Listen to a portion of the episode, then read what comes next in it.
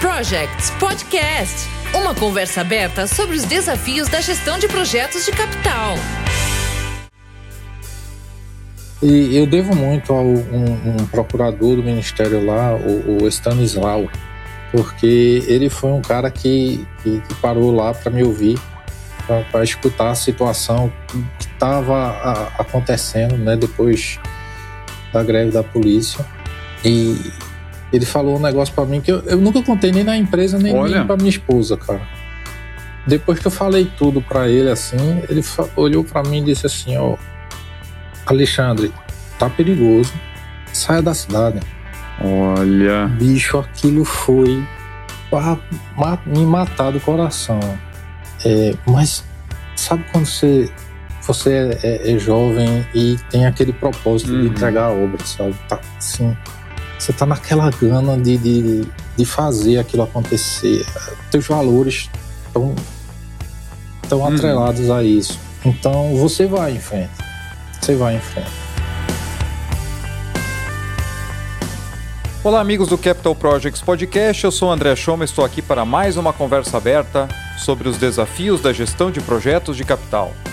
E como gerentes de projetos, principalmente na área de engenharia e construção de empreendimentos industriais, nós passamos por vários desafios. Sabe aquela história de que o sucesso do dia para a noite demora anos para acontecer? Então, é sobre isso que nós vamos falar hoje. E para esse papo eu convidei aqui o Alexandre Freire, o Alexandre é engenheiro mecânico e hoje é diretor da MCM Montagens Industriais, atuando principalmente na fase de execução de grandes obras de mineração, siderurgia, energia, área alimentícia, química e petroquímica. Quem olha ele hoje como diretor na MCM pode não imaginar que ele começou na mesma empresa como estagiário há 18 anos. Alexandre é pai do Arthur, da Alice e do Jorge e é marido da Jordana e vai dividir conosco hoje um pouco da vida do gerente de projetos no mundo real, ou gerente de projetos raiz. Nosso papo é sobre os desafios e dificuldades que raramente são contados nos cases de sucesso, mas que são comuns a todos os profissionais que estão na nossa profissão, sem filtro e sem florear muito a história. Alexandre, seja muito bem-vindo ao Capital Projects Podcast. Prazer contar contigo aqui. André, é uma super honra ter sido convidado aí. Um, convite inusitado e sou, sou fã, apoiador e o que falar, né? Super honra. Legal. Estou muito contente de ter você aqui e para o nosso público estar tá por dentro, né? O Alexandre foi aluno aí do curso de FEL e quando contou um pouquinho, né, só uma pincelada da sua experiência em grandes obras aí de construção e montagem, eu falei para ele, não, eu preciso contar contigo no, no podcast, vamos contar um pouco dessas histórias aí para o nosso público se identificar um pouco com os perrengues que a gente passa no dia a dia e muita coisa a gente não conta, né? Então hoje vamos abrir um pouco a caixa preta aqui e mostrar que a vida de projetos não é tão tão bonita como aparece algumas vezes no YouTube, no Instagram, né? A vida real é um pouco mais dura. é, é do que a gente tava falando, né? O, o, pessoal só conta a parte boa, né? Os sucessos e tal. É, faz de conta que a gente nasceu pronto já e é só glória, né? É só. É isso. Alexandre, para a gente comentar, conta um pouquinho da sua trajetória para nós na área de gestão de projetos. Cara, eu me formei em engenharia mecânica, né? Um pouquinho antes da, da minha formação, engenharia mecânica, a gente faz os estágios, né? Uhum. Eu estava procurando já na época estágio, fazia faculdade à noite, então fui, fui contratado pela MCM. Foi, recebi o, minha primeira oportunidade, cara, e entrei como estagiário. E tô lá até hoje, né? Dentro da MCM. Olha só. Comecei da forma mais, assim, simples possível, né? O estagiário é o quê, né? Chega chegava na, na, na empresa umas caixas assim, gigante de aqueles caixa de madeira, né? Uhum. Enorme. E dentro o pessoal, quando terminava a obra, isso antigamente, hoje nem se pensa nisso. O pessoal fazia assim na, nas prateleiras, derrubava tudo dentro de uma caixa, documento, é, resto de EPI, tudo. Batia os pregos assim, jogava na carreta e mandava de Nossa. volta. Isso. Era isso que virava o arquivo morto, né?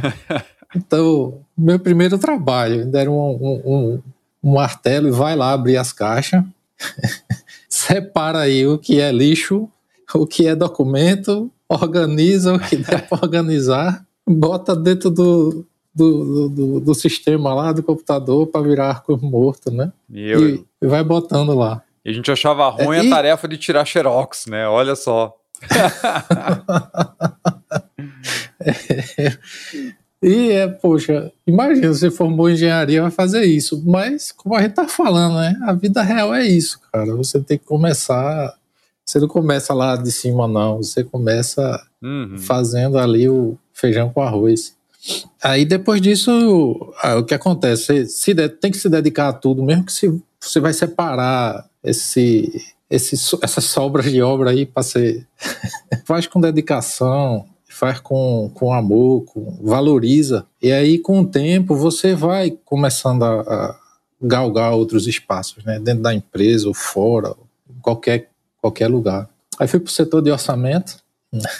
setor de orçamento é uma escola gigante, né? Ah, é, com certeza. Você vai vendo projeto, chegando projeto tudo quanto é canto. Você não sabe direito o que é aquilo, mas vai começando a entender. Depois eu fui para a obra. Aí peguei minha primeira obra aí, tive que viajar, né? Porque a execução. Aí hum. foi minha primeira viagem, né? Longe da família, é, longe dos amigos, um lugar diferente, uma terra diferente. E você vai tocar a obra, aí você vive aquilo, né? Vive aquela obra lá. E assim foi. É, engenheiro de planejamento, técnico de planejamento, gerente de obra. Daqui a pouco você vira é, gerente de contratos, né, de obras, de portfólio. Uhum. E aí, um belo dia, você é convidado para ser diretor. Só que, que isso leva uns 15 anos, assim, uhum. Por baixo. É. é quando a gente tava conversando, não tem nada do dia para noite, né? Não, não tem, não tem. E ao longo de uma carreira aí de mais de 18 anos atuando em grandes projetos, construção, montagem, bacana que você, né, acumulou é, experiência em vários setores, então passou por orçamentação, gestão de custos, planejamento, gestão de obras, gestão de contratos. Isso vai construindo essa visão integrada do projeto, porque muitas vezes a gente vê a, a, aquela visão que fica limitada à disciplina, né? Não, a minha questão aqui é, é, é, controle de custo. Então o pessoal me passa lá de suprimentos o que, que foi contratado, o pessoal da obra me passa o que, que chegou, depois eu pego as medições, atualizo as planilhas, mas o projeto ele é todo integrado. Se eu quero ter gestão, eu quero ter controle, eu preciso entender os aspectos de cada disciplina dentro do todo e aonde que eu tenho condições de tomar ações para melhorar ou aonde que o projeto pode estar tá desviando. Então, isso é muito bacana construir ao longo da nossa carreira essa visão que pega realmente todos os aspectos, né? Você estava comentando do, do arquivo morto, e eu lembrei também de uma história de uma empresa que eu passei, que lidava com grandes projetos também. Chegava no final do, do projeto, o pessoal tinha dois containers, às vezes até mais, lotados de papelada que era a documentação toda da obra, projetos as-built, quando tinha as-built, né? Porque a sabe que as-built também é outra coisa que raramente aparece. Documentação dos funcionários que trabalharam, das empreiteiras, ah, os manuais entregues pelos fabricantes, etc. E aí dava um determinado momento, lá um ano depois que a planta estava rodando, o pessoal olhava para aquilo assim, poxa, mas o que, que tem naqueles containers lá? Ah, não, tem documentação da obra e tal, não sei o quê. Ah, não, não, então vamos limpar porque a gente está precisando dos containers, vamos jogar fora isso aqui e aí a gente pode usar o espaço. Né? e aí, um ano para frente, poxa, peraí, cadê o manual de operação desse equipamento aqui? Cadê o processo de manutenção de não sei o quê? Cadê, ó, chegaram aqui 50 demandas trabalhistas e pessoal que trabalhou na obra, cadê a Cadê a documentação? Gente, já era. Isso aí, né? Tava Perdeu. só ocupando espaço. Perdeu, né? Era arquivo morto mesmo, né? Então, terminou a obra, vai para o lixo. Mas vamos lá.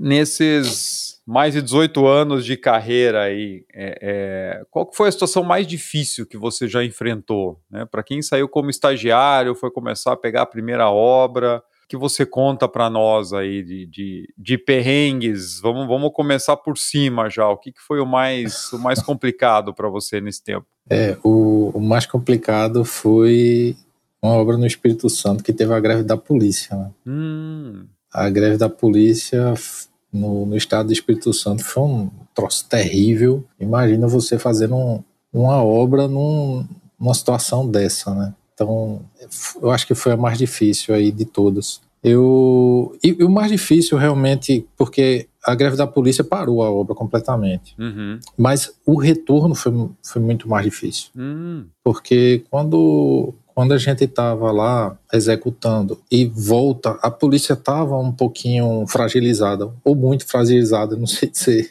uhum. E o que foi que aconteceu? Começou a, coisas estranhas, né? Começaram a acontecer. Na, na época lá, começou a se formar um, um sindicato dos desempregados. Olha, Tu já ouviu é- falar disso? né? Como é que era isso? Ó, é o seguinte, tinha, um, tinha uma turma que se juntou, né, de pessoas que estavam sem trabalhar na, naquele, naquele momento, né, naquela, depois daquela situação, Uhum. e eles iam para frente da, da fábrica e bloqueavam a entrada das pessoas. Mas o alvo era a- as empresas que tinham a, a- não a operação, o alvo era a obra, né? A obra. Porque a obra precisava contratar, recontratar. Depois da greve da polícia, tudo estava atrasado. Então, Uhum. existia pressão para recuperar prazo. E os caras, assim, pessoas desempregadas, não ligadas ao sindicato, faziam piquete na frente da, da, da fábrica. Olha. E a polícia estava muito é, atarefada. Uhum. Tinha Imagina. muita coisa que aconteceu e a gente, assim, procurava a polícia, mas a polícia, cara, tinha coisa muito pesada Uhum. para tratar. E existia um, um- um certo receio da polícia, porque assim, cara, um pai de família desempregado ali na frente, eu vou mexer nisso. Pois é. Num contexto que estava tão Tão difícil. né? inflamado da cidade, era, tava difícil. E aí, o que acontecia? O pessoal fazia o- o- o- as paralisações e exigiam que a gente contratasse algumas pe- pessoas. Chegavam para mim e falavam: Ó, tá aqui, eu quero que você contrate essas 10 pessoas. Como eu não sei a qualificação, preciso é, fazer um- uma triagem, né, uma verificação. Eu, eu, o líder do movimento, desde que contrata essas, pode fazer o que quiser, desde que contrate. Ó, faça seleção, entrevista, o que quiser, mas o- os que você vai contratar são esses aqui. Só esses aí.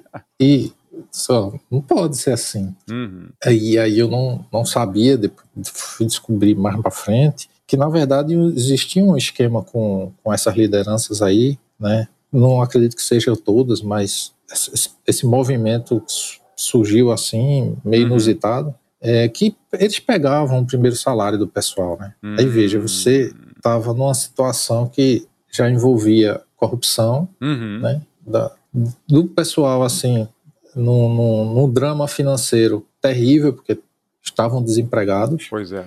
Um, a, a, a situação da polícia estava dificílima no estado não só a polícia mas a situação política também né Uhum. então estava feio e aí bom eu não não podia sair contratando todo mundo botar Sim. lá para dentro sem saber quem era comecei a buscar ajuda né então Uhum. onde eu fui buscar ajuda no sindicato é, né? Vai, vai no oficial para ver se consegue uma saída. Exatamente. E eles estavam notando esse movimento também, então acabei fazendo amizade com esse sindicalista. Ver que situação, né? Inusitada, assim. É, comecei a, a procurar a polícia e o pessoal começou a ficar nervoso. E, e aí eu tinha que ficar andando escoltado, né? Eu andava com um policial armado. Olha. Eu, eu, eu descia do hotel, entrava no carro, ia para a obra, com, escoltado, voltava para o hotel, ligava para o policial, ó, me leva no, no sindicato, era do sindicato para uma delegacia para fazer as denúncias e tal. Uhum. Recebia muita ameaça por telefone, cara. Nossa, Sério? que coisa horrível. Era, muita, Nossa. muita, muito. E gravava muita coisa e, e ia no, no Ministério Público do Trabalho. Uhum. Tá? E eu devo muito a um, um procurador do ministério lá, o, o Stanislau, né? Porque ele foi um cara que, que, que parou lá para me ouvir, para escutar a situação que estava acontecendo, né? Depois da greve da polícia. E ele falou um negócio para mim que eu, eu, nunca contei nem na empresa nem, nem para minha esposa, cara. Olha. Depois que eu falei tudo para ele assim, ele olhou para mim e disse assim: Ó, Alexandre, tá perigoso saia da cidade. Bicho, Olha. aquilo foi pra me matar do coração. É, mas sabe quando você, você é, é, é, jovem e tem aquele propósito de entregar a obra, sabe? Tá uhum. Tá, assim, você tá naquela gana de, de, de fazer aquilo acontecer. Teus valores estão tão atrelados a isso. Uhum. Então você vai em frente, você vai em frente. Alguma coisa ele fez. Ele, ele, não me falou mais nada, ele só disse isso e me liberou. E eu, putz, tô ferrado. Essa obra não, não vai andar. Mas alguma coisa ele fez que logo depois. É, ai, eu esqueci de falar também. Eu fui na, na Câmara dos, dos Vereadores lá hum. e conheci um vereador que também tinha envolvimento com, o sindicato, né? E também me ajudou. E quando, quando eu vi, estava tendo audiências públicas para tratar o assunto. E o, o Stanley estava lá junto com o vereador, né? E, e junto com o, o, presidente do sindicato, na época era o Carioca, não sei se ele ainda é hoje, e começou a, a, amenizar a situação lá, ajudar a gente, escutar, tentar negociar, e a gente conseguiu é, resolver a situação e começar a contratar de uma forma mais é, normal, né? Envolveu, envolveu o Cine na época também, só vão por aqui, duas instituições, mas aí eu acho que foi terrível, terrível, terrível essa, essa parte. Imagina. Agora, depois disso tudo, né? Então, poxa, que vitória. É, envolvido com o Ministério Público, a Câmara Municipal, o, o Cine, tudo polícia. mais, dificuldade, polícia e tal. Uma semana depois, um pouco depois, né, a gente estava tratando um, um, reequilíbrio do contrato. O, o, o diretor Pedro liga, Alexandre, você, você viu o seu e-mail? Disse, Não, foi que houve abro o e-mail, leio a rescisão do contrato. Nossa. o contratante rescindiu o contrato céu, com vocês. Cara. Rescindiu. Inacreditável, assim. É, essa foi uma, uma grande lição de vida para mim, sabe? E, que fala muito de propósito, porque enquanto eu estava é, invertido, né? Minha pirâmide de Marlow estava invertida, né? uhum, né? Pois é. A aspiração, o propósito de entregar o projeto estava é, abrindo mão de família, abrindo mão de segurança, abrindo mão de conforto. Não, não podia almoçar na esquina. Uhum. É, o outro lado estava só pensando num jeito do, do de, de, de ganhar dinheiro com o contrato. Como é que eu posso ter uma relação ganha-perde que seja melhor para mim aqui? Olha só. Exato. Dentro da regra do jogo, tá? Sim. Sim. Só que é, olha o jogo que ele se transformou, com greve da polícia, com né, todo o movimento aí colocando em risco segurança e tudo mais. Então, que a gente fala muito, né? Uma relação contratual, ela precisa ter como propósito entregar aquele objeto e entender o que, quais são as limitações das duas partes, né? Quando você passa por uma situação como essa, eu nunca tive uma situação Graças a Deus nunca enfrentei greve, nada disso, muito menos algo perto do que você passou, né? E, e aí a situação padrão ela tá totalmente distorcida. Então, o que, que é mais recomendável num, numa situação como essa é das partes se ajustarem para que eu consiga encontrar um meio termo com esse propósito que você falou. Poxa, estamos todos aqui alinhados, buscando o melhor para o projeto. E de repente né? Pelo que você comentou, olha, pela letra fria do contrato, eu achei aqui uma, uma saída para simplesmente trocar a empresa, né? Depois de tudo. Depois de tudo. Eu, eu foi um, assim, é, a, a gente aprendeu a duras penas aí que a gente precisa alinhar, é, entender qual é o propósito da, uhum. daquele, daquela obra, né? Você fala muito, falou muito no curso lá, qual é o drive do, isso. É, você está num drive de custo, você está num drive de prazo mas existem drivers na execução também. Uhum. E, e, e, é preciso o, o, gerente de projeto que está tocando a execução entender qual é o drive, é. entender qual é a cultura do outro lado para você se adaptar a isso. Uhum. Mas na época, eu muito jovem, não, não todo... consegui entender essa parte humana que é tão importante. Né? É. Não, e todo o contexto é, é, é complexo, né? A gente vai pegando mais jeito com o tempo, mas nem sempre a gente consegue entender as agendas ocultas também que estão ali Isso. no nosso entorno. Mesmo com muito tempo de experiência, tem vezes que algumas coisas acabam escapando.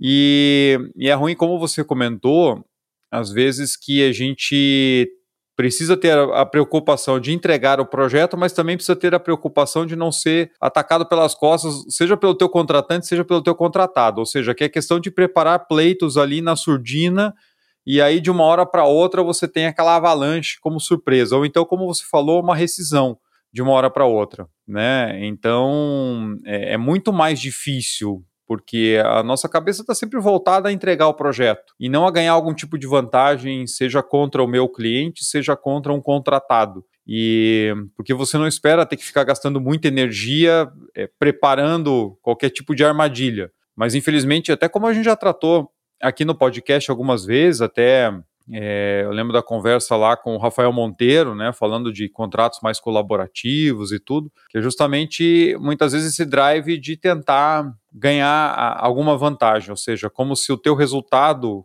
com o empreendimento viesse muito mais de alguma vantagem na obra do que da entrega do projeto em si. O que não faz muito sentido, né? Porque o, o projeto ele é o mais importante, é aquele resultado que vai trazer benefício para a empresa que está empreendendo e não uma determinada penalidade no contrato, não é por ali que ela vai garantir seu resultado, né? É, mas às vezes a gente tá no começo falando de ego, né? É. é quem, quem foi o teu entrevistado que falou que, que o projeto é a cara do gerente de projeto? Eu acho que foi o, o penúltimo, foi o... Ai meu Deus, esqueci o nome dele. O Alex Amarante. Ah, Alex Amarante, O Alex isso. Amarante, aham. Uhum. Isso, ele falou isso. Falou. E às vezes é, ego, é o número que o cara quer mostrar lá. É. E passa por cima. Exatamente. E bom, fora essa questão, todo o risco, né? Questão de segurança e tudo. Eu, eu já sofri ameaça como, como gente de construção também, mas assim, nada, nada, nada perto daquilo que você passou, né? Eu no máximo recebi uns dois, três recados por terceiros, assim, e, e até era super jovem, recém-formado e tudo, e até numa uma obra dessa, eu estava numa, numa cidade pequena e a gente estava se aproximando do carnaval e a gente teve que fazer uma, um desligamento, não em massa, mas vamos dizer que 40% da nossa força de trabalho eu tive que desligar às vésperas do carnaval, porque a gente estava trocando, a gente tinha uma situação de mão de obra própria e a gente estava trocando por empreiteiros, porque não estava rendendo. Né? A nossa mão de obra era uma cidade muito pequena, tinha uma, uma quantidade limitada de, de, de, obras de construção, então a mão de obra não era a, a mais produtiva necessariamente. E aí tomamos essa decisão e começamos a fazer o desligamento, né? E, e aí essa cidade era, era famosa por ter um carnaval animado, assim, e tudo, bem tradicional, né? E eu passei o carnaval trancado em casa, porque imagine, você acaba desligando 40, 50 pessoas na véspera, né? E aí você sai na rua de madrugada, vai encontrar alguém ali que já bebeu um pouco mais do que, do que o recomendado, tá lá o engenheiro. Vai virar a sua mesa lá. É, um engenheiro verde recém-formado dando sopa ali no meio da rua. Não, cara, eu não, né? Então, mas como eu falei, não é nada parecido né, do que você passou. Cara, e tu lembrou um episódio também? Eu já tive que demitir 300 pessoas assim Nossa. na portaria da fábrica. É duro, né, cara? Mas, oh, cara, foi uma confusão. Eu não vou entrar em detalhes, não. foi uma confusão danada, porque senão. Sim, vamos embora. Aí Cara, assim, resumindo, tinha um problemão, não entraram os ônibus, aí tava uma agonia retada e, enfim, eu tive que reunir, assim, com 300 pessoas para explicar o que estava acontecendo, mas o final da conversa era é, o desligamento de 300 pessoas da obra. Nossa. Caramba, bicho, eu tava rodeado de gente, assim. Eu também novo, uhum. faz enfarcar loucura quando tá fazendo obra, cara.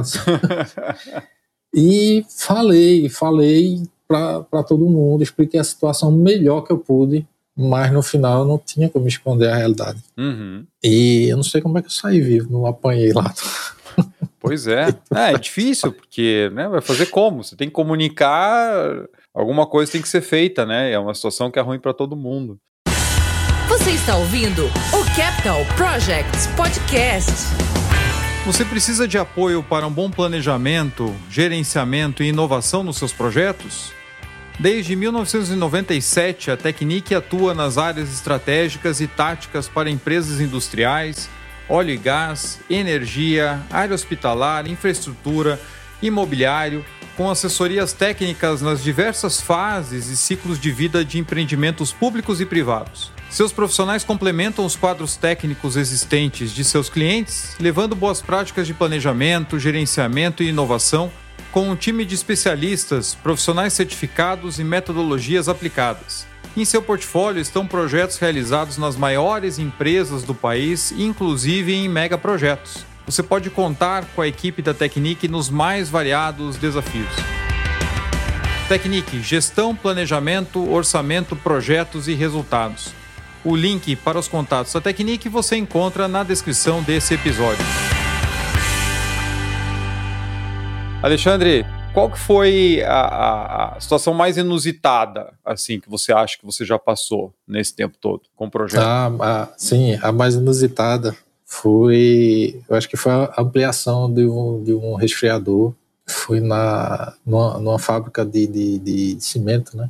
Eles estavam com um gargalo, tinha um gargalo no, no resfriador, eles precisavam fazer essa ampliação.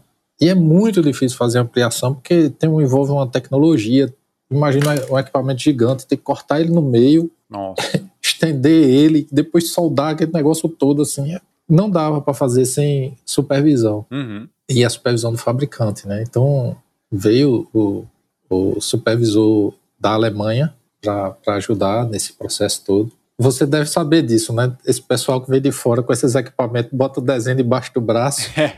sai fazendo. Você, você, você passa um e-mail dizendo, ó, oh, eu preciso dos dados para planejar, planejar. Né? Não, é tecnologia aqui, nossa, não podemos ceder informações. Isso, não tem nem um desenho, não sei nem a, em que cota eu passo maçarico para cortar? Olha. Não, tá, não dá pra fazer. Aí e, e, o, e o alemão ele veio com os projetos debaixo do braço mesmo para dar as orientações. E a gente começou a trabalhar. A gente entregava a, a, a mão de obra direta para ele, né? E soldador, montador de andaime, eletricista, ajudante, mecânico. Uhum. E começou a ter conflito, cara, mas muito conflito, muito conflito. O, o alemão enlouquecia com a gente. Você falava, não pode, cinco pessoas, tipo, montador de andaime, o, o, esse inglês ruim de entender, né? Uhum. o, o montador, eu quero um só. Ele queria um que montasse um andaime, soldasse e fosse eletricista e, e a gente tentando explicar para ele, olha, no Brasil não é assim. Não não, não é desse tem jeito. esse profissional, não, né? Não, não funciona desse jeito. Cara, e esse homem começou a ficar nervoso. Nervoso, André. Ele ficava muito nervoso, André. Putz, grila. E chegava em alemão o, o, o mecânico. Por quê? Nossa. O mecânico parava uhum. e aí entrava o soldador. Uhum. Só que enquanto o mecânico estava trabalhando lá, cortando com maçarico ou qualquer coisa, o soldador tinha que estar tá lá de braço cruzado. Tava esperando. Em produtividade, né? Uhum. Óbvio aí, mas não tem como fugir disso no, no, país. E ele ficando doido. E foi xingar o pobre do soldador. Oh. Vai embora daqui e tal. Aí o cara, tá bom, tchau. aí o mecânico terminava, ele, solda? Não, não, não. solda. Cara, começou uma briga com esse cara. O, o, o mecânico pegou um pedaço de cantoneiro, André, e foi pra cima do. do... No alemão. alemão calma, calma, Meu calma. Deus. Segura pra você, afasta, não sei o quê. Ah, aí, é, por sorte, tinha um, um, um, preparador de materiais nosso que veio da Alemanha. Não sei se eu te hum. conto a história dele também, né? Vamos lá. Esse pulo. esse, esse preparador, ele é alemão, né? Uhum ele veio, veio pro Brasil e aí eu ficava falando com ele, cara, por que tu veio pro Brasil? E, e outra coisa aqui, no meio do, do nada, trabalhar em, em execução de obra. Uhum. Aí ele contou a história dele da, da Alemanha, chegou em casa, tinha um, um sapato bem grande na porta de casa, ele, o que é isso? Aí quando chegou, pegou a mulher com o outro. Nossa senhora, ele enlouqueceu. Aí largou Aí tudo cara, no Brasil? Largou, largou tudo Nossa. lá e veio embora. Puta, escolheu e foi com a gente. E era fluente alemão, pô. Uhum. Fluente. Aí a, a, o gerente da obra lá, o, o René, que é um cara extraordinário também, muito bom. E na época eu era gerente de contrato. E aí, vamos botar o, o preparador para conversar com ele, para a gente tentar explicar, acalmar, a mesma língua, é, ajuda. mesma nacionalidade e tal, ajuda. Vai lá conversar com o cara. Aí foi conversando com ele para entender, foram se aproximando, porque não tinha outro jeito de fazer a obra. Ou refazia isso ou não tinha obra. Ou a obra ia atrasar muito, né? Uhum, é. Aí descobriu que esse cara tava em crise de abstinência, né? Olha só. e ver, ver como é difícil. Porque quando você vai fazer uma obra, né, principalmente nesses lugares mais distantes, o que você tem que abrir mão? É da sua família, que eu acho. Hum. Pra mim é mais pesado. É. Tem gente que é largado no mundo, né? Um tem, bocado tem. de gente dessa se acha de, de obra. Mas quem não é, cara, assim, você não vai ver seus filhos. Imagine, você tem uma filhinha, você vai para uma obra e só vai pegar ela no colo daqui a dois, três meses. É, é a realidade. Uhum. É a realidade. Então você sai, se você sai de casa, ela está com, com três meses, você pode ver ela com seis. É outra coisa, né, cara? A gente que tem a sorte de conviver junto, cada dia já é uma novidade. Imagine você voltar para casa a cada dois, três meses. É. Então, segunda coisa que te afeta demais aí, você não, não consegue conviver com seus amigos. Uhum. Então, os amigos que você tinha, você está noutra terra. É. E vai ficar lá por um bom tempo. Às vezes você bota no currículo assim, disponibilidade para viajar. Quem está começando acha que é, eu não vou dar o um pulinho ali em São Paulo e volta. É. Acho que vai fazer obra na Europa, né? não, meu velho, é difícil. Aí veja, um, aí, quando você começa a criar empatia pela situação, né? O cara tava. Ele passa pelo mesmo perrengue que a gente passa, né? O cara uhum. tava longe de casa, só que num país estranho, com língua diferente, é. família, amigos e tudo mais, e com uma situação dessa. Um esquema Aí, de trabalho totalmente diferente do que ele está acostumado também. Também, exato. Aí o, o, o René, não, eu vou ajudar esse cara, assim, empatia total, assim, camaradagem, uhum. coisa que acontece muito na execução, viu, André? Ah, Quando você tá, assim, longe, né, o que acontece? Você adoecer, cara, você só conta com seus colegas de trabalho. É, é. Não tem é, parente ali. Então, ele se compadeceu e arranjou uns remédios lá no, no posto de saúde. Ele, eu, eu eu não vou falar detalhes do René, não. Isso aí deixamos para conversa é. offline. ele conseguiu lá, ele conseguiu lá o, o ajuda dos remédios para acalmar o cara e a gente deu lá o, e acabamos ficando muito próximo dele e, e criando uma, uma, relação de amizade. E, e é bom, cara, quando você tem esse, esse, esse, essa forma de atuar, né? Uhum. construindo boas relações, é. né, tentando sair do, do, das disputas, dos conflitos, né? Não, isso faz muita então... diferença. Eu estava lembrando aqui uma das primeiras obras grandes que eu trabalhei, eu era o, o engenheiro de campo, a gente teve um cliente alemão também. E era muito difícil, muito difícil. Assim, a gente sofreu muito na, na, na, naquele caso, porque o contrato, apesar de ter todo né, um projeto grande, um cliente externo, ele era muito informal, assim. Então, o cliente em si, né, é que vinha liberar as medições e tudo, ele vinha para a obra dois dias por mês, só para ver o que, que foi feito, conferir, liberar o pagamento. E muitas vezes ele vinha, exigia uma série de mudanças, aí não pagava tudo aquilo que tinha sido feito, exigia as alterações, e daí quando chegava no, na medição do mês seguinte, a gente ia cobrar, né? Tudo que tinha fe sido feito, mais as alterações, ele olhava, não, mas isso aqui está muito caro e tal, então não vou pagar.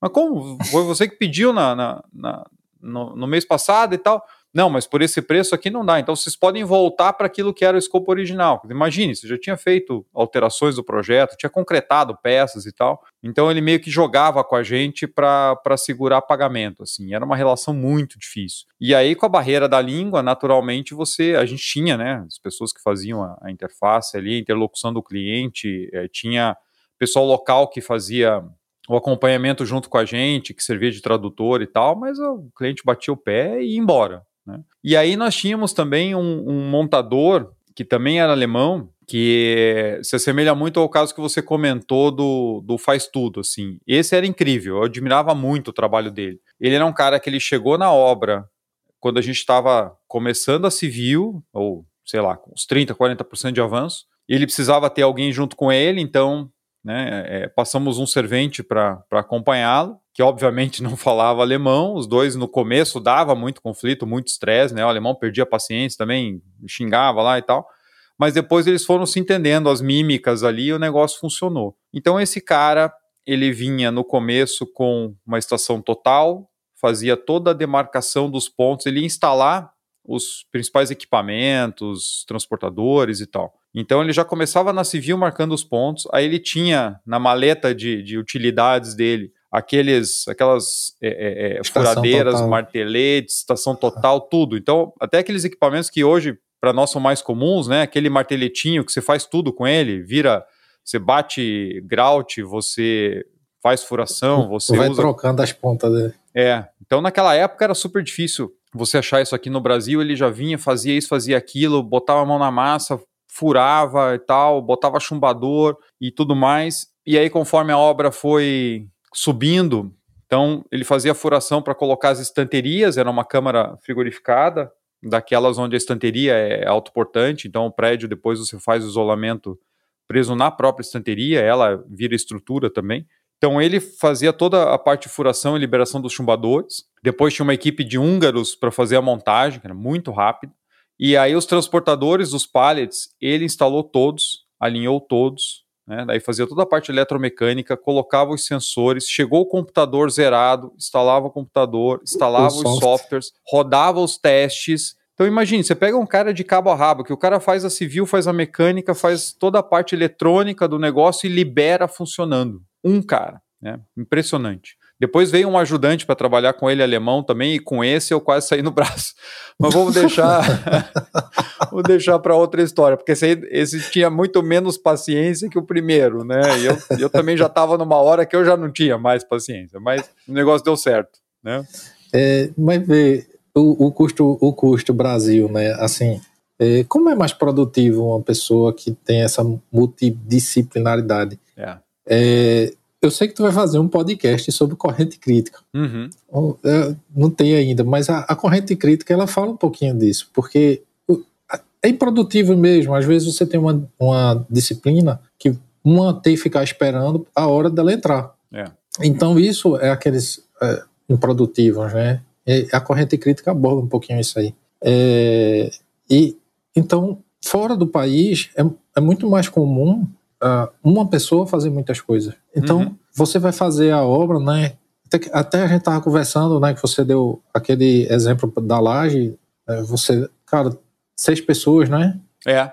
Então, o alemão, né, o cliente, é. quando uma vez que chegou para nós, antes da concretagem da laje da câmara fria, que era super difícil, super espessa, cheia de chumbadores e tal, e a gente, na primeira concretagem, nós tínhamos 25 funcionários para fazer a concretagem à noite, por conta do clima. E aí ele chegou para nós e falou: Isso é um absurdo. Ele mostrava o vídeo deles concretando na Alemanha, tinha seis pessoas, uma laje do mesmo tamanho. Né?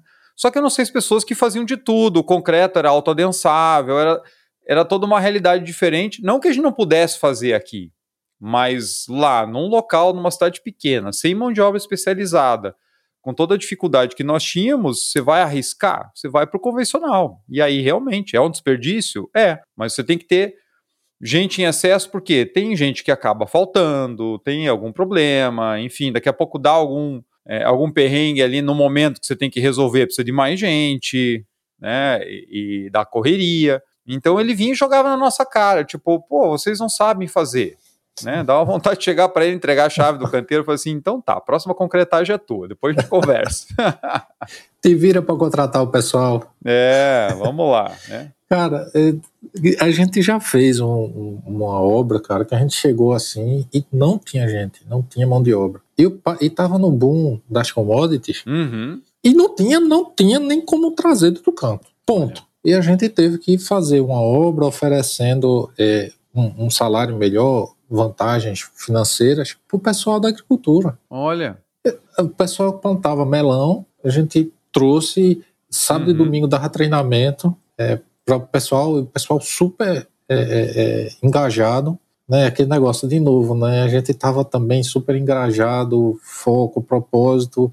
O pessoal engajou naquele propósito. Cara, a gente fez uma obra assim num, tempo recorde. Olha Eu tenho legal. certeza que se a gente pegasse aquela fábrica que a gente montou é, em Mossoró e fosse fazer ela em um lugar altamente industrializado, a gente não ia conseguir atingir o prazo, porque o foco, às vezes, das pessoas que estão nessa área industrializada não entra no mesmo, não alinha o propósito, sabe? Uhum. Às vezes o cara tá ali, como a gente fala na- no trecho, para morder o aviso.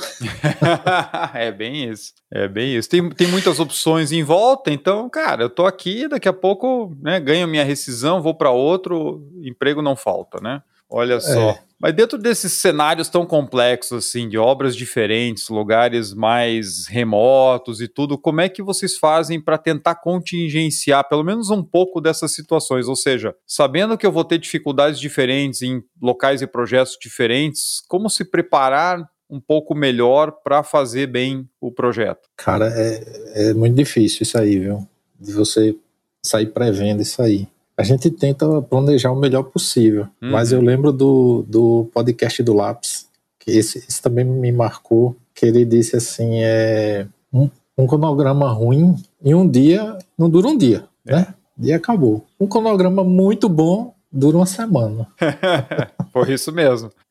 Foi isso que ele falou lá. É, é, não, não dá é, é, para a gente contingenciar isso tudo, né? Se você for fazer uma, uma, uma reunião de, de risco, né, de planejamento de risco, e, e você botar uma pessoa que viveu tanta coisa, aí vai começar a botar aquilo lá, vai dar um. Ó, desiste, essa obra não sai É bem isso. não vai para canto nenhum. Mas você tem que tentar usar é, a criatividade para resolver os problemas, né? Às vezes a gente faz aqueles planos de mitigação muito severo, mas mesmo assim ah, dá errado. Então deixa eu te contar uma, uma história do de outra fábrica que a gente foi montar. Essa foi mais pelo lado do dono, do Alner, do que com a gente. Eu estava de espectador. Eles fizeram a parte deles tal, mas a concessionária tem que fazer um milhão de energia para botar energia na fábrica. Público, né? A gente sabe dos problemas de obras públicas, né? mas eles precisavam dessa energia. E aí fizeram lá alguns acertos, tudo mais, para chegar a energia da fábrica, só que não chegava, não estava vindo o negócio. E a fábrica, a gente montando a fábrica, colocando a fábrica para cima. Aí teve uma hora que a gente começou a ver que só não vai ter energia para rodar essa fábrica, não vai ter. Aí a gente chegava para reunião e o, o dono da fábrica, né? Pressão no juízo. Tome pressão. Esse cara tá maluco. Por que essa pressão toda? E a gente nitidamente não tem energia para ligar nem a iluminação aqui, cara, os postes de luz. Não, não vou, vou cair nessa pressão, não. Não, não vou sair aumentando o efetivo aqui, não vou fazer hora extra, não tem razão, esse cara tá é louco. Aí é quando você vê novamente o que é o drive, né? Chego eu na obra, um belo dia de manhã, três carretas, gerador daqueles de 12 metros em cima da carreta. Nossa. Que é isso?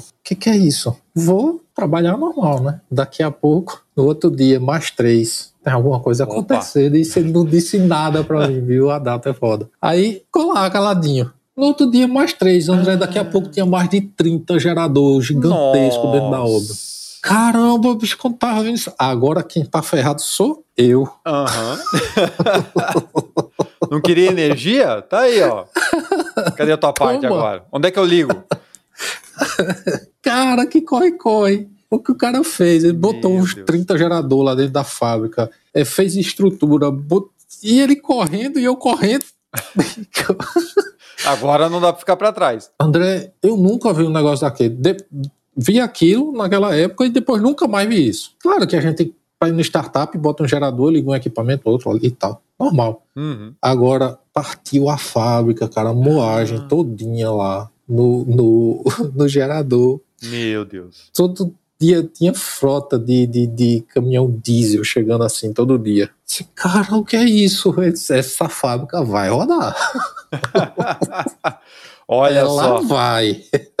Eu não lembro direito quanto tempo ele rodou com o gerador, mas eu arrisco dizer aí que acho mais de três meses ele rodou. Mas rodou, né? Como você falou, vai rodar, vai rodar. Vai rodar. Olha, É gente. aquele, né? Tem, tem, Tem um cara, tem um, é aquele negócio que a gente conversou lá, o drive, né? Uhum, é. Por isso que é importante você saber realmente olhar no olho da pessoa e descobrir qual é o, o, o propósito dele, para onde é que ele quer, o que, qual é a vontade dele. Uhum. Com o tempo você entende isso, né? Com a experiência. É. Mas é, é uma das coisas mais importantes que, que, que eu acredito. Quando eu estava alinhado com ele, né? Aí a coisa vai, Vai. vai. Quando eu- quando tá alinhado os três, né? Eu acho que são os três principais atores do, do eu não sou eu que digo não, livros aí, né?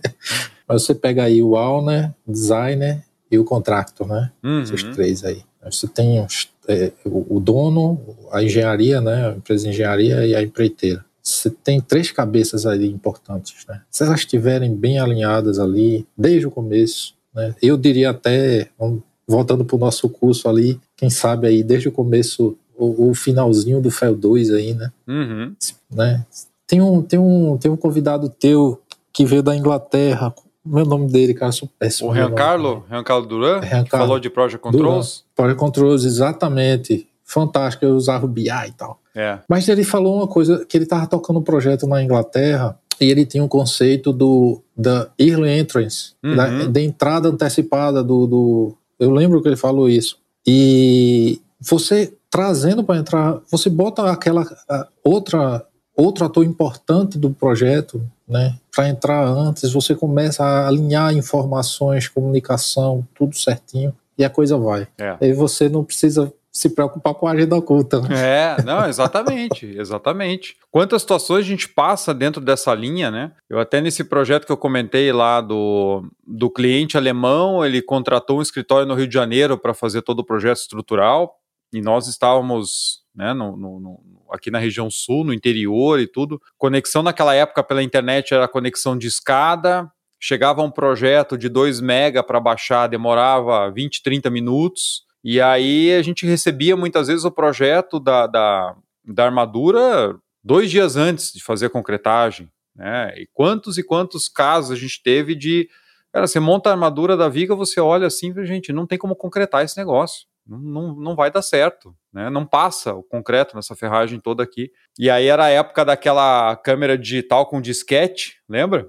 Então a gente chegava na obra, tirava e conseguia tirar, tipo, duas fotos por disquete, né? Chegava no escritório, carregava a foto, mandava a foto para o Rio de Janeiro, e aí, né, chegava o projetista e falava assim: não, a gente já fez aqui, já otimizou, fizemos os cálculos, tem o espaçamento de norma, de não sei o quê. Aí, sério, chegava vezes que eu também perdia paciência. Tirava foto daquela massa de ferragem assim e mandava para ele. E só escrevia embaixo assim: por favor, nos indique como concretar essa peça. Né? Aí dava um certo tempo, chegava, ó, segue revisão do projeto. Aí mexiam nas bitolas, aumentava as bitolas ali, aumentava o espaçamento e a gente conseguia fazer. Mas é o que a gente falou, assim, estava cada um preocupado com a sua parte. A gente também não trocava muita informação com o projetista, o projetista pressionado pelo cliente é, é, é, simplesmente entregava os desenhos, né? O cliente batia nos dois, estava cada um preocupado só com o seu próprio umbigo e, e aí o negócio não vai bem, né?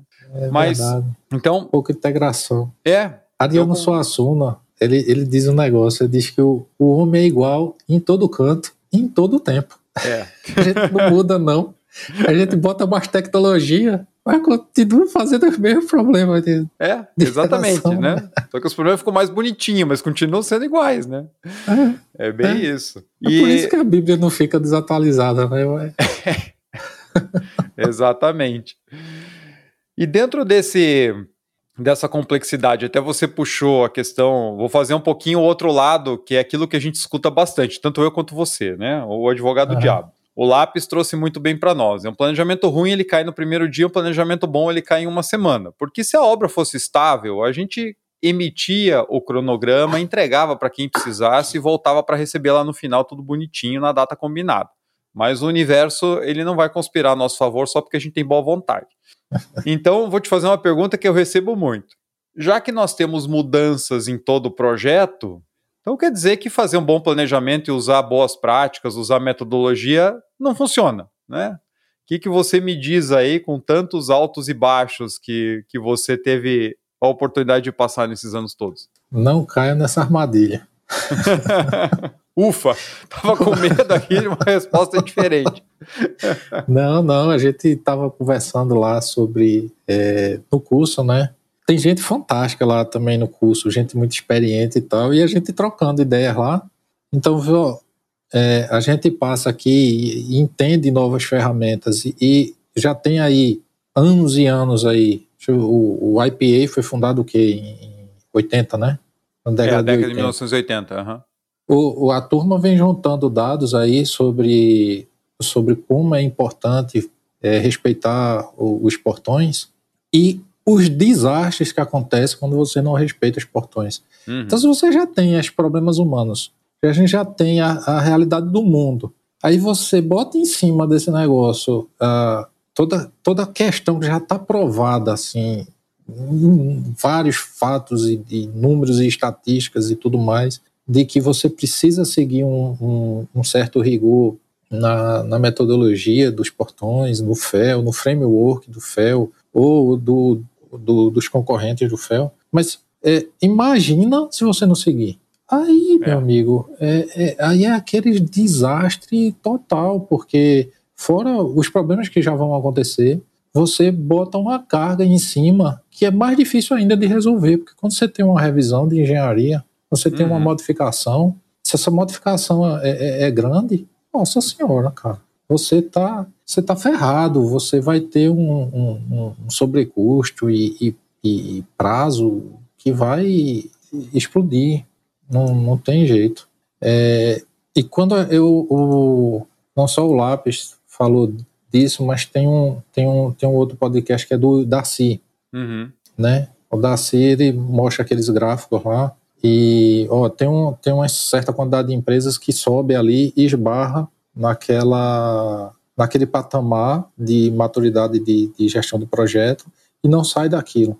É. Então, ele não sai daquilo por causa do. do não, não é que ele não conhece a ferramenta, a ferramenta ele já tem. Quando a gente estava falando no curso lá, olha, você olhar assim, o framework, não é um framework do outro mundo, não precisa ser cientista da NASA para fazer aquilo. Exato. Mas, mas, a gente barra, se barra na parte cultural, né, de, de ter o respeito das pessoas é, é, aceitarem, aceitarem não, é comprarem aquela ideia, estarem alinhado com aquela cultura, né? Uhum. Esse, é, esse aqui é o, o, o verdadeiro desafio, né? A gente estava fazendo lá, até o, o Rafael falou, né? Você faz aquela pergunta, e aí, qual é a, a, a parte mais difícil de implementar? E, assim, pessoal, ó, dado que a gente aprendeu essa coisa nova aqui, né? Uhum.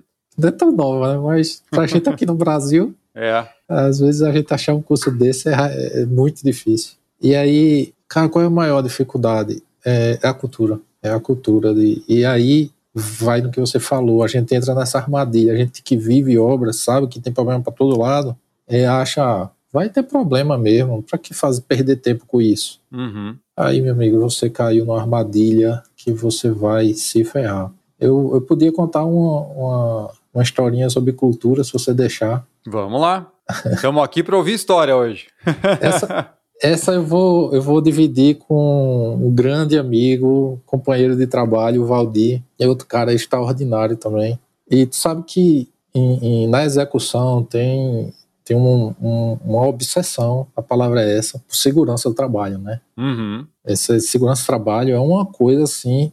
Bote uma caixinha gigante dentro do seu do seu, da gestão, né? Diz, ó, é. Segurança do trabalho, não é, não é aquela segurança do processo do, do, do, de risco, não, lá do, do prêmio. É segurança do trabalho. Uhum. Obra de cap, projeto capital, isso é.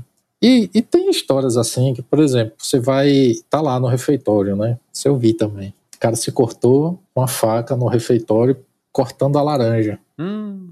Aí, ó, plano de ação aqui, não pode ter mais laranja. Vamos botar aquela outra. Aquela outra que o cara abre com a mão, assim. Uhum. Laranja cravo, eu não sei como é que chama aí no sul. Uma mexerica, alguma coisa mexerica, assim. Mexerica. Mimosa. Isso, isso. É, e é, é, é, nesse nível, o cara tá lá andando de bicicleta, uf, cai na bicicleta. É proibido bicicleta dentro da fábrica. Tira bicicleta da fábrica. cara, e tinha, tinha essa obra que a gente fazia é comum, quando a obra é muito grande, tem muitos contratados, fazer uma grande reunião sobre segurança. Uhum. Às vezes ela é semanal, às vezes é mensal. E juntava muita. É, todas as, as, os contratados lá, a gente era mais um, e começava a falar ali dos problemas que aconteceram com segurança, alguns incidentes, infelizmente um acidente ou outro. E era muito tensa essa reunião, muito tensa, porque o, o gerente da obra tinha que subir lá, tinha que se expor, e era tinha um rigor, né, assim, pesadíssimo uhum. sobre como ia é, ser a tratativa daquilo, para que não acontecesse mais, que todo mundo aprendesse e tal. Só que teve uma apresentação que o cara começou o, a foto do acidente, o cara tava com o olho roxo, assim, né? Hum. Aí, poxa, briga é acidente de trabalho, né? Não sei se ainda é hoje, mas antigamente era. Briga, se você tiver uma briga dentro da obra, uhum. é acidente de trabalho, vai para lá, né? Aí a gente, puxa, teve uma briga, né? Depois ele começou a mostrar o, o, os slides da investigação do acidente. Hum. André, eu não sei o que aconteceu, como foi. Cara, tu sabe aquele desodorante Rolon? Uhum. Tem um, uma bolinha na frente. Aquela bola, a, os caras fizeram uma bagunça no, no vestiário lá, brincando, alguma coisa maluca. Pisaram nesse troço. A bola saiu voando e bateu no olho do cara. Não acredito. O cara chegou, mas, André, aí, nisso, o pessoal da, da frente ali, né? Super sério, o engenheiro de segurança lá, do dono. Sério pra caramba, bicho. E, o, e o, os, um monte de engenheiro na, na, no auditório, né? Tudo botando a mão na boca assim. querendo, querendo rir. Aí, o, o, e o engenheiro lá, sério pra caramba, pô. Olhou assim, tá certo. E qual é o seu plano de ação para isso nunca mais acontecer? Aí, bicho, começou todo mundo a rir. Cara, que olha. Parar era... de usar desodorante na obra. Essa porra. Ir pro o vestiário pior. de óculos de segurança. Deus de segurança. Cara, é, é, essas situações é muito inusitado. Gente e, do céu. Mas o pior, ver como são as pessoas, né? Como gente é tudo, cara. Eu, sério, foi um, um episódio que o pessoal escutei assim para não cair no. Mas poucas semanas depois, na obra, um cidadão mas torce o, o pé, pulando o cerquite. Ah. O cara foi, correu, pulou o cerquite, enganchou, caiu, torceu o pé. Meu Deus do céu, agora é minha vez. minha Nossa Senhora, não acredito não. Ó, sabe, eu vou falar, né? sabe que a Vale e as, muitas empresas são obsessivas por segurança. E tudo bem, é uhum. para ser mesmo. É. Cara, a gente tem DDS, fala de segurança toda semana, para, parada geral para falar de segurança, é, reunião, traz história de gente que se acidentou, botar filme, integração, um milhão de ferramentas, de procedimentos. Disse, meu amigo, como é que você faz um negócio desse? Como é que você pula o cerquite? Ele olha para mim, não sei. Eu não sei como é. A vantagem é que se o cara aparecer de olho roxo logo depois, você pode falar para ele que foi o desodorante. Não foi você, não. cara, é você, às vezes, você quer é, é, controlar as pessoas, né? É, sabe, essa lição do, do, do, desse rapaz, porque assim, às vezes a gente nem consegue se controlar, né? Uhum, é. a gente a gente que é pai, às vezes, quer controlar os filhos, cara. Oh, meu Deus. E não consegue. Então não adianta, né? Você está ouvindo o Capital Projects Podcast. Olha, antes de seguirmos aqui com o nosso episódio, eu preciso dar um recado de um dos nossos apoiadores. A Technic, empresa fundada em 1997, tem uma equipe de gestão de projetos fantásticas nas áreas de planejamento, gestão e inovação para grandes projetos de engenharia e construção. Eu já tive a possibilidade de contratar a Technic para um dos meus projetos e realmente foi mais um case de sucesso. Então, se você quer maximizar seus investimentos, trabalhar com um time comprometido para que seus projetos sejam entregues no prazo, dentro do custo e agregando a expertise de uma equipe de primeira linha, conte com a experiência de mais de 24 anos desse time em boas práticas de gestão, planejamento e inovação. Desde 1997, a Tecnic atua nas áreas estratégicas e táticas, apoiando empresas nas áreas industriais, óleo e gás, energia, hospitalar, infraestrutura, área imobiliária, com assessoria técnica nas diversas fases e ciclos de vida de empreendimentos públicos e privados. Tecnic, 24 anos de gestão, planejamento, orçamento, projetos e resultados. O link para os contatos da Tecnic você encontra na descrição desse episódio.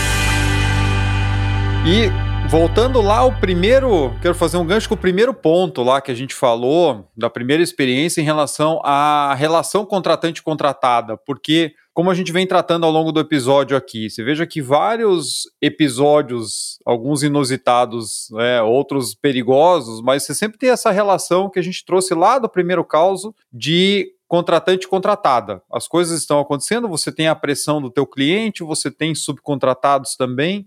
É, a gente está falando que acontecem mudanças, acontecem alterações de rumo. Como trabalhar essa questão que você trouxe muito bem em vários pontos de alinhamento, de propósito, trazendo isso para dentro da relação contratual, porque um contrato ele naturalmente se a gente não não for muito além do convencional, ele acaba sendo uma medição de forças entre duas partes, né? Os contratos é, é, é mais comuns são aqueles que opõem as partes, ao invés de somarem as partes. Como trabalhar isso dentro de um ambiente contratual para que ele seja saudável para o propósito de entregar o projeto? É, é, é uma parte difícil, né? Assim, é, eu estava tava lendo o, o, livro do John Holman uhum. e ele é um dos que fala sobre gestão de risco e tudo mais. E ele está falando da escalada dos processos judiciais nos Estados Unidos a partir da década de 70. Né? E outro dia, na, como tem é, conflito, né? Conflito e disputa, né? Conflito pra caramba. Aí alguns conflitos se transformam em disputa e algumas disputas vão acabam virando arbitragem, né? Uhum. É, depois disso, uh, eu vi um, um, um, trabalho do, deixa eu ver aqui o nome dele, Maurício Brum. Uhum. Aí ele já estava trazendo outras pesquisas nos Estados Unidos também, Europa, mas durante a, a, a, década de 2020 aí, né? Desculpa, do 2000, de 2000, uhum. como subiu os processos. Então, estava é, em 5 bilhões as, as judicializações nos Estados Unidos em obras de construção. Nossa, 5 bilhões imagina, de processos? Em, em processos, ah. né? Em processos. Então, cara, assim, tá subindo. Aí depois eu vou até te, te recomendar aqui, tem a, a, a Selma também, né? A Selma Ferreira. Ela publica, ela publicou agora o resumo das arbitragens, né? Ela, todas as, as câmaras arbitrais que tem né, uhum. do, do, do país. E adivinha quem está disparado na frente nas arbitragens? Mais do que briga de sócios. É, as obras. As obras. Meu Deus. Não dá pra. Não dá, é, ela não dá os números, né? Uhum. Mas assim, ela diz, ó, primeiro lugar é esse, segundo lugar é esse, terceiro lugar é aquele. Então, é, você vê que a coisa não, não tá é, melhorando nem no Brasil, nem, nem fora.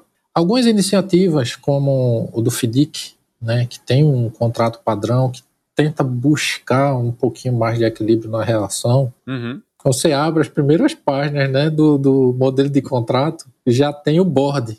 Ele já fala de colocar um board dentro da obra. É. Então, ele já reconhece tanto que vai ter confusão, que já o primeiro passo é dizer assim, ó, vamos estabelecer um cronograma para briga. Então, tem, vou botar aqui um board que a gente vai eleger uh, o pessoal que vai formar o board, uh, bota, cada um escolhe um, um árbitro, e os dois árbitros escolhem o presidente, e você vai entrar assim, você vai entrar assado, tem esse prazo.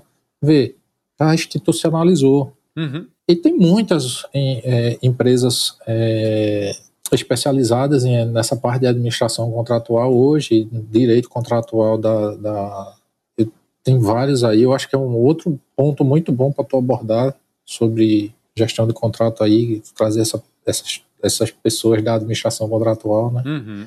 É, mas virou um problema, né? Então começou-se a estudar uma forma de, de tem o, eu acho que o Maurício Brum também bota dentro do as, as primeiras iniciativas de tentar melhorar a situação dessa desse conflito que tem dentro da construção.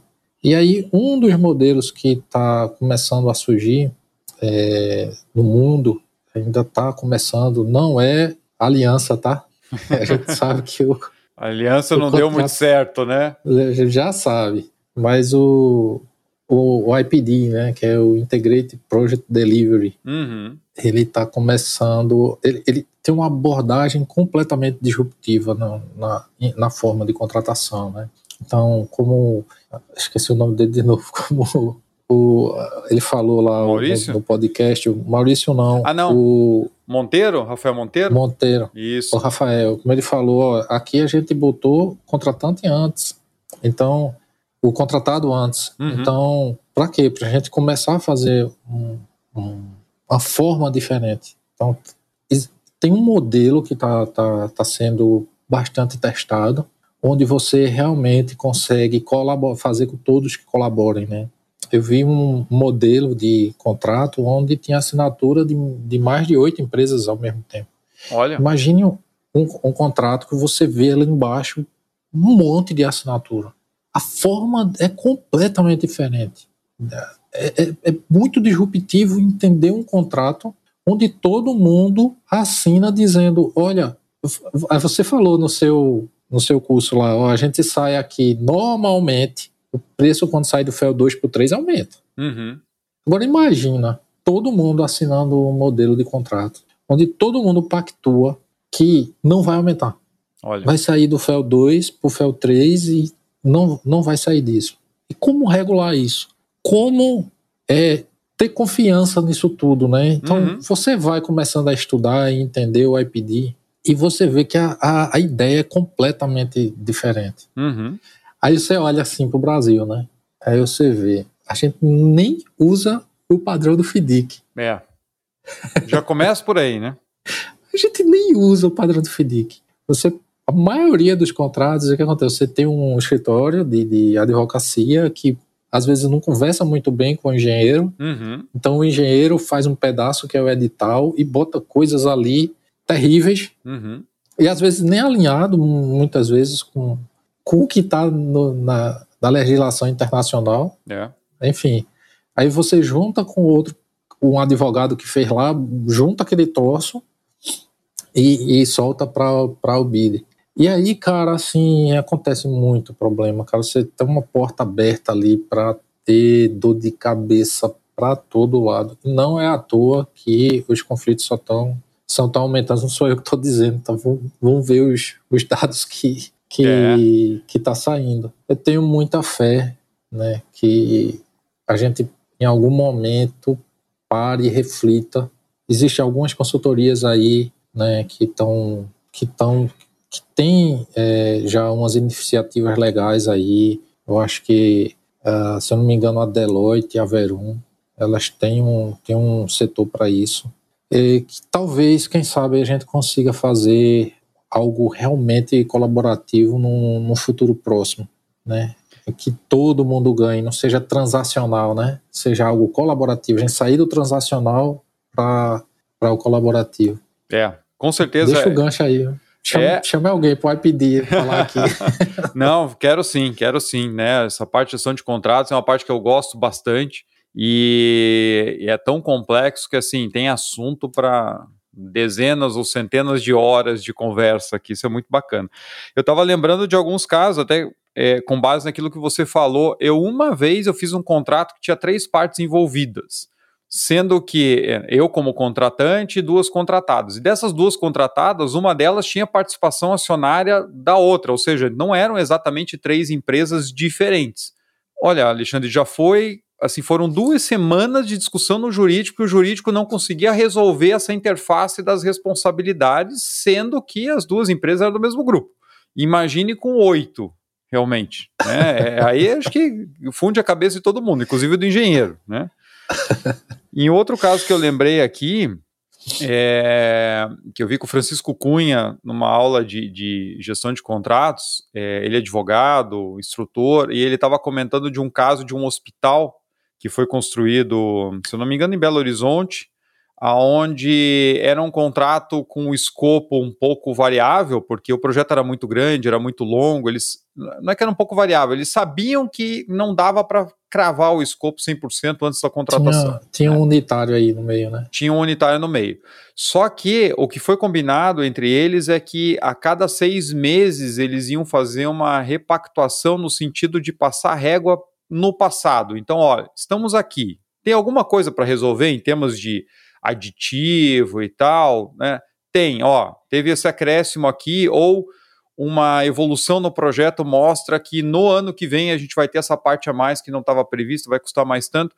Então tinha um combinado no contrato que a cada necessidade de aumento de escopo e aumento de valores, a construtora tinha que trazer oportunidades de redução de custo para tentar sempre balancear aquilo. Né? Se você não conseguisse zerar o aditivo, pelo menos reduzi-lo. Então, o contratado ele tinha incentivos para manter a obra dentro do preço máximo ou muito perto daquilo que foi definido como preço máximo. E a cada seis meses as partes passavam a régua para que você não acumule aquela bola de neve, chegue no último mês do contrato e fale assim: ah, mas lá no primeiro mês teve uma alteração que está aqui, ó, vou puxar o diário de obra tal e você ainda não me pagou, né? E a empresa nem tinha cobrado. Então, são arranjos onde a gente tenta ser mais próximo, de fato, das partes, para que você tenha o, o projeto como objetivo e não, mais uma vez, a relação ganha-perde do contrato. Né? Então, achei muito bacana. E é preciso ter maturidade das partes né, para isso. Né? Exatamente. Né? Se a gente, se todo mundo conseguisse ter essa maturidade, esse alinhamento Nossa. antes, ia ser é. mais fácil. É. Mas eu acho que é a exceção, não a regra. Mas assim, tem obras muito boas que a gente fez, com muita parceria, uhum. onde a gente é homenageado. a, a MCM já recebeu medalhas, a gente já apertou mão do, de, de, de, de, dos presidentes e tal, e a gente criou é, relacionamento sólido, mas precisa ter essa, essa vontade das partes. É difícil, né? principalmente quando é. você tem uma, uma, empresa muito grande, esses grandes investidores de commodity, onde você está longe do dono às vezes, e ter, ter isso funcionando bem é um puta desafio. É, é o processo. Que, que entre o IPD aí para melhorar. É, que o processo já é feito pensando que a outra parte não é confiável, aí fica difícil. Como você falou, você está longe das partes, fica um negócio muito impessoal você tem um contato super frio com suprimentos, onde a única meta é apertar o fornecedor ao máximo. Né? É, é, nem a área técnica que está te contratando tem algum tipo de ascensão sobre isso para dizer assim, olha, não, isso aqui o pessoal está mais alinhado, né? É, tem um histórico bom, não, tudo aquilo cai por terra, depois caiu para suprimentos, é preço, preço, preço, cláusulas super restritivas, né? Beirando o abuso e a gente sempre achando que a outra parte não é confiável, né? Então tem muito a evoluir aí, essa é a parte boa, né? A gente tem muita coisa para fazer de bom. É, tem. Olha, Lembra que a gente conversou do, do, daquela curva, né? Você tem a, o, o, contrato só de administração, ele é muito caro aqui na ponta. Uhum. Ela faz um U, né? Vai é. fazendo um U. Na outra ponta, se você começa a transferir demais coisas que você devia gerir, né? Você transfere tudo pro. bota no contrato ali tudo que é da conta do cara. É. Ele é. bota, olha, todos os erros e faltas do projeto tem que ser previsto no seu preço e você terá que fazer todos os acertos necessários para perfeito funcionamento do equipamento. Mas para que tu abrir o portão? É, é bem isso. Eu e trabalhei... vai assim, viu? É. Vai assim, chega muito. eu já trabalhei com uma advogada muito boa, que foi muito parceira, aprendi muito com ela. Infelizmente, eh, faleceu no ano passado. E o modelo de contrato dela, logo no começo, falava assim: o escopo previsto nesse contrato não é exaustivo. Era um contrato de preço fechado, né? Com escopo não exaustivo. Então, assim, eu entendo as necessidades e quando eu estava do lado do contratante, isso era ótimo. Mas, assim, gente, como é que você está fechando o preço, condições e prazo e dizendo assim, olha, o escopo está aqui, mas não é só isso, tá? Você tem que fazer tudo e mais um pouco para entregar lá na frente. Ah, mas... André, eu lembrei de outra coisa também é. importante sobre o contrato.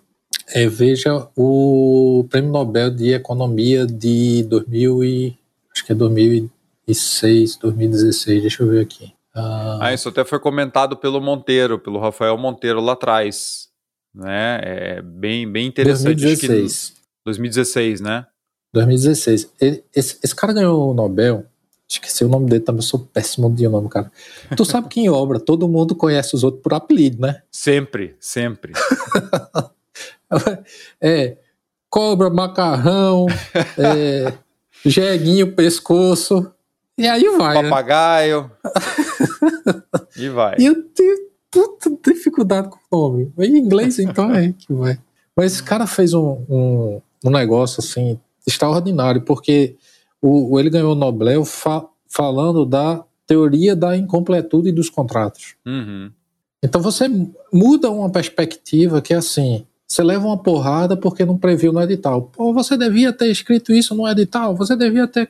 Cara, a realidade é maior do que a gente. Não é. ache que você vai botar uma realidade dentro do papel. E aí você muda a forma de pensar e diz assim: olha, como a gente vai tratar as partes omissas? É. Porque vai ter. Então, o ponto vai é esse ter. mesmo que você falou. Como vamos tratar aquilo que não está escrito? Porque vai acontecer. Não adianta a gente fingir que não tem. Exato, exato. Infelizmente, a maioria das coisas que eu vejo é, é o pensamento ao contrário, né? Bater no engenheiro porque não escreveu. Você é. devia ter previsto isso. Cara, eu estou tirando os absurdos, né? Às vezes uhum, acaba uhum. um absurdo. Mas o normal é que não, você não consiga colocar a realidade, cara. É. Eu falo, eu falo assim, você, sei lá, vou fazer um, um exemplo bem, uma, uma analogia aqui. Todo mundo conhece o quadro da Mona Lisa, tá? Você vê lá aquela realidade lá. Tenta escrever, narrar o que é aquele quadro. É. Vai botar assim uma rema de papel e não vai conseguir. Não vai. Não vai. É, é muito mais complexo, né? Mas tá é. excelente. Você sabe que é, você estava comentando a questão do, do incidente do desodorante, eu lembrei de uma agora, é, só para a gente fechar aqui, que essa também foi uma situação interessante que eu vi, assim, uma empresa, uma grande empresa estava discutindo por que, que a topografia deles levava tanto tempo. Os projetos reclamavam que eles não conseguiam ter informação que subsidiasse a engenharia no tempo que a engenharia precisasse.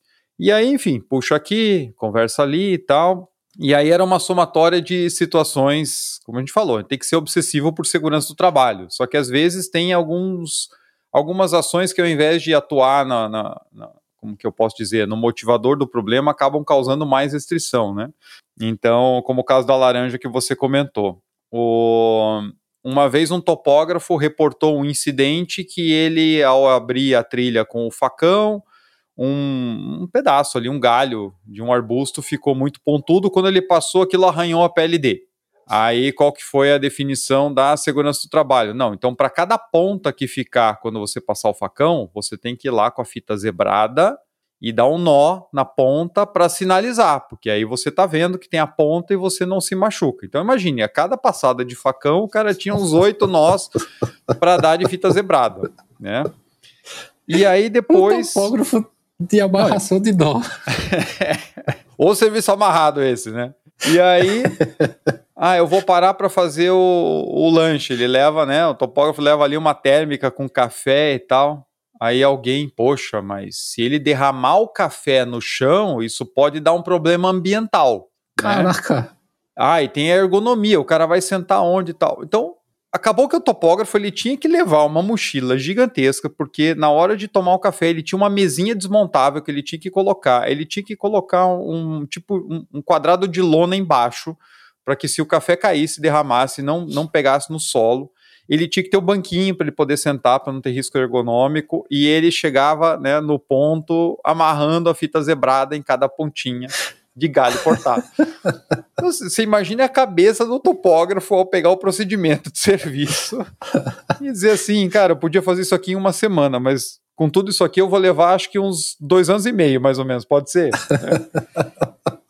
Então, só pra gente, né? Cara, isso acontece mais, mais do que a gente imagina, viu?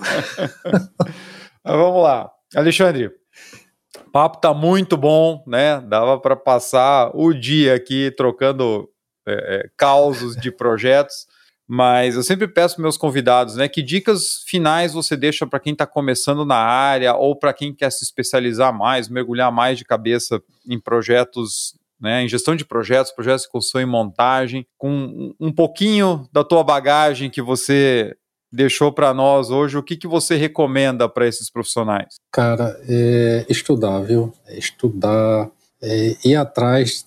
Infelizmente, André, assim, muita coisa tá, tá em inglês, muita coisa. Mas também tem coisa em português. Então, são poucos livros também, tá? Inclusive, tu tem que resolver o teu aí também. É, tem que sair, cara, tem que sair. tem que voltar aí a publicar. É, então, tem pouco, mas estuda, cara. Assim, a faculdade, ela não. Obviamente, ela não tem esse foco né, em, em capital projects, mas se você tá é, querendo essas aventuras aí, que é, é muito viciante também, viu? É, com certeza. É, principalmente a parte da execução. É, estuda, é, é, estudar, é realmente pegar as coisas de fora. O Google Tradutor ajuda muito também, se você uhum. tiver alguma dúvida. Cara, procura curso, assim, vai, vai trocar ideia com, com pessoas, né? Posso fazer o teu jabá? Não. Opa! vai fazer o um curso lá do, do do André, não só do André, tem outros cursos aí também, mas esse eu super recomendo. É, participe de, de, de, congressos, de fóruns, se inscreva, é, troque ideias, porque isso vai começar a, a te trazer a, a, as ferramentas, né, que são 50% da, da, da equação, uhum. e vai essa interação com as pessoas vai te trazer essa parte também humana que é e de, e de uma boa cultura, né, de valores que vão te ajudar a somar a, as duas partes da equação para te dar uma, uma solução. Eu acho que isso. E se, se conheça, né? Se investa no, no autoconhecimento, né? Saber realmente o, o que você quer, né? Para você não entrar nessa, nessa empreitada aí e ficar, poxa, isso não era para mim. A parte da execução é aventura, né?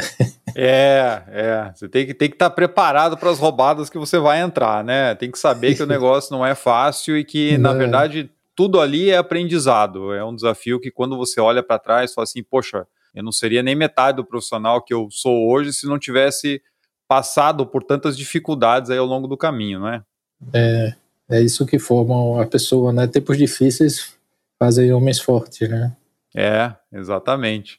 E por isso, Alexandre, quero te agradecer, então, por participar desse papo aqui. A gente falou é, ao longo do, do episódio de hoje, é difícil as pessoas se abrirem e contarem de problemas, né? Contar problemas. A gente gosta de contar problema quando a gente saiu com uma solução excelente e deu tudo certo e tudo mais. A gente, claro que vai contar muito mais o sucesso que os fracassos, ou as dificuldades, não necessariamente os fracassos, né, mas as dificuldades, às vezes que a gente se sentiu inseguro, ou que passou por um problema não previsto num projeto. E é muito bacana poder abrir essa linha aqui no, no podcast, trazer profissionais né, é, que estejam dispostos a falar abertamente sobre os problemas, porque para quem está do outro lado parece que a nossa vida é perfeita, parece que o, o Shoma desde o primeiro projeto sempre entregou tudo bonitinho, as obras foram legais, os contratos nunca deram discussão, né? Que o Alexandre também, poxa, na greve da polícia ele aparecia como o Capitão Nascimento na obra lá e botava todo mundo no eixo. Né? Não, o cara tinha que andar escoltado. Tinha o pessoal falando para ele sair da cidade e o cara tava lá para entregar o projeto. Então, quero te agradecer muito aí por a gente poder falar da vida real, né? Gestão de projetos raiz aqui no André, podcast. O, o projeto é uma conversa aberta. É isso aí, bem aberta. então, Alexandre, muito obrigado por, por dividir conosco aqui essa, essa tua experiência, né? Um pouquinho de tudo aquilo que você já passou e deixar tuas dicas aí para os profissionais da nossa comunidade. Tá, cara, eu que agradeço, agradeço demais a você, assim. Eu não tenho mais palavras para dar os parabéns por esse projeto teu aí, né? Eu sou apoiador, quem tá, os convidados que já vieram, as pessoas que escutam regularmente aí, seja também, é que vai fortalecer todo o teu trabalho para cada vez mais essas informações vá sendo difundidas e quem sabe a gente cria um ambiente de mercado melhor para todo mundo. É isso aí. Onde a gente, de repente, falou tanto de conflito, esses problemas vão ter, mas assim, a gente pode ter uma, uma relação mais harmoniosa. Eu queria deixar só mais alguns agradecimentos aqui, se você permitir, André. Claro, assim, por favor. A, ao pessoal da ACE, uhum. ACE Brasil, então a, a equipe lá, o Aldo também, a, quando eu estava assim, sem perspectiva, precisando entender algumas coisas, comecei a descobrir as, as RPs da ACE e foi muito importante, né? Aqueles conhecimentos, eles, estão, eles são completamente voltados para a área industrial, infraestrutura, né? Então, o PMI ele te dá uma base boa, mas a, a ACE ela especializa mais. Uhum. É, tenho que agradecer aí demais a, a MCM e a oportunidade que, que me deram de, de entrar como estagiário e me, me deixaram ser diretor lá. Então, uh, Márcio, Moza, pessoal da Monte Calme, né? Mandar um grande abraço para todos os gerentes que trabalharam comigo aí nesse, né, nessa jornada aí. Tem, é gente pra caramba, sabe? Imagino. é muita gente aí. É, deixar um grande abraço para eles. É, e também deixar um, um abraço para minha família, né? Que quem, quem é. faz obra, viagem, eles, eles acabam é, é, indo com a gente também, né? É. Tem que segurar as pontas também. Então, e principalmente minha esposa, Jordana, deixar um, um grande agradecimento para ela também. Isso aí, muito bom, né? É, como você trouxe bem desde o começo, é, nós não podemos esquecer de todo esse contexto. Nós somos seres humanos, né, que temos aí a nossa batalha de entregar bons projetos, mas poxa, temos família, temos as pessoas que nos apoiam na, nas empresas, que têm, depositam em nós as, a confiança, tem quem segura as pontas em casa quando a gente está longe por muito tempo. É. Então, tudo isso é extremamente importante para que a gente possa desenvolver a nossa carreira, né? Em qualquer nível, em qualquer tipo de, de, de trabalho. Lugar. Então, qualquer muito trabalho. importante trazer isso. Alexandre, mais uma vez, muito obrigado. Tenho certeza que a nossa comunidade deve ter se deliciado com esses casos aí e principalmente se identificado muito com algumas Algum, dificuldades. Né? ah, valeu muito, cara. Muito, muito orgulhoso de ter feito isso aqui contigo. Muito bom. De verdade mesmo.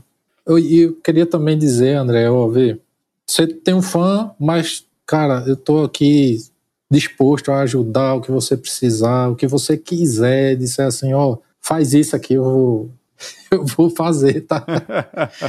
Dentro das minhas possibilidades aqui, eu faço sim. Não, legal. Vamos junto. Muito obrigado. Tá bom. Um abraço, cara. Olha, gente, que aula, não? Uma verdadeira conversa aberta sobre a gestão de projetos de capital, como disse o próprio Alexandre agora. Uma conversa transparente, com passagens difíceis e inusitadas, mas que precisam ser contadas. É fácil ficarmos sabendo apenas de histórias de sucesso em que tudo deu certo e todos ficaram satisfeitos. Mas poucos estão dispostos a relatar as dificuldades, os perrengues, os momentos mais tensos nos empreendimentos. Por isso, para mim, valeu muito a pena ter um episódio aqui um pouco mais longo que o normal com o Alexandre para nós explorarmos bastante o mundo real. E agora eu quero saber mais de vocês. Quais foram os momentos mais difíceis para vocês nas carreiras, né, nos projetos? Em que momentos vocês acharam que o projeto estava perdido? E que lições foram colhendo ao longo do tempo? Essa terceira temporada do Capital Projects Podcast tem sido muito especial. Nós estamos mergulhando mais em detalhes importantes para a carreira de gerentes de projetos e recebendo cada vez mais sugestões da nossa comunidade, que aumenta a cada dia. Então não deixe de participar das enquetes no Spotify, de deixar comentários no LinkedIn e no nosso canal do YouTube, pois tudo isso é feito para você. E se você curte o nosso conteúdo e aprende com ele, considere apoiar também o canal como tantos outros profissionais. Existem planos por apenas R$ reais por mês. É só acessar o link do Catarse que está na descrição desse episódio e escolher o seu plano.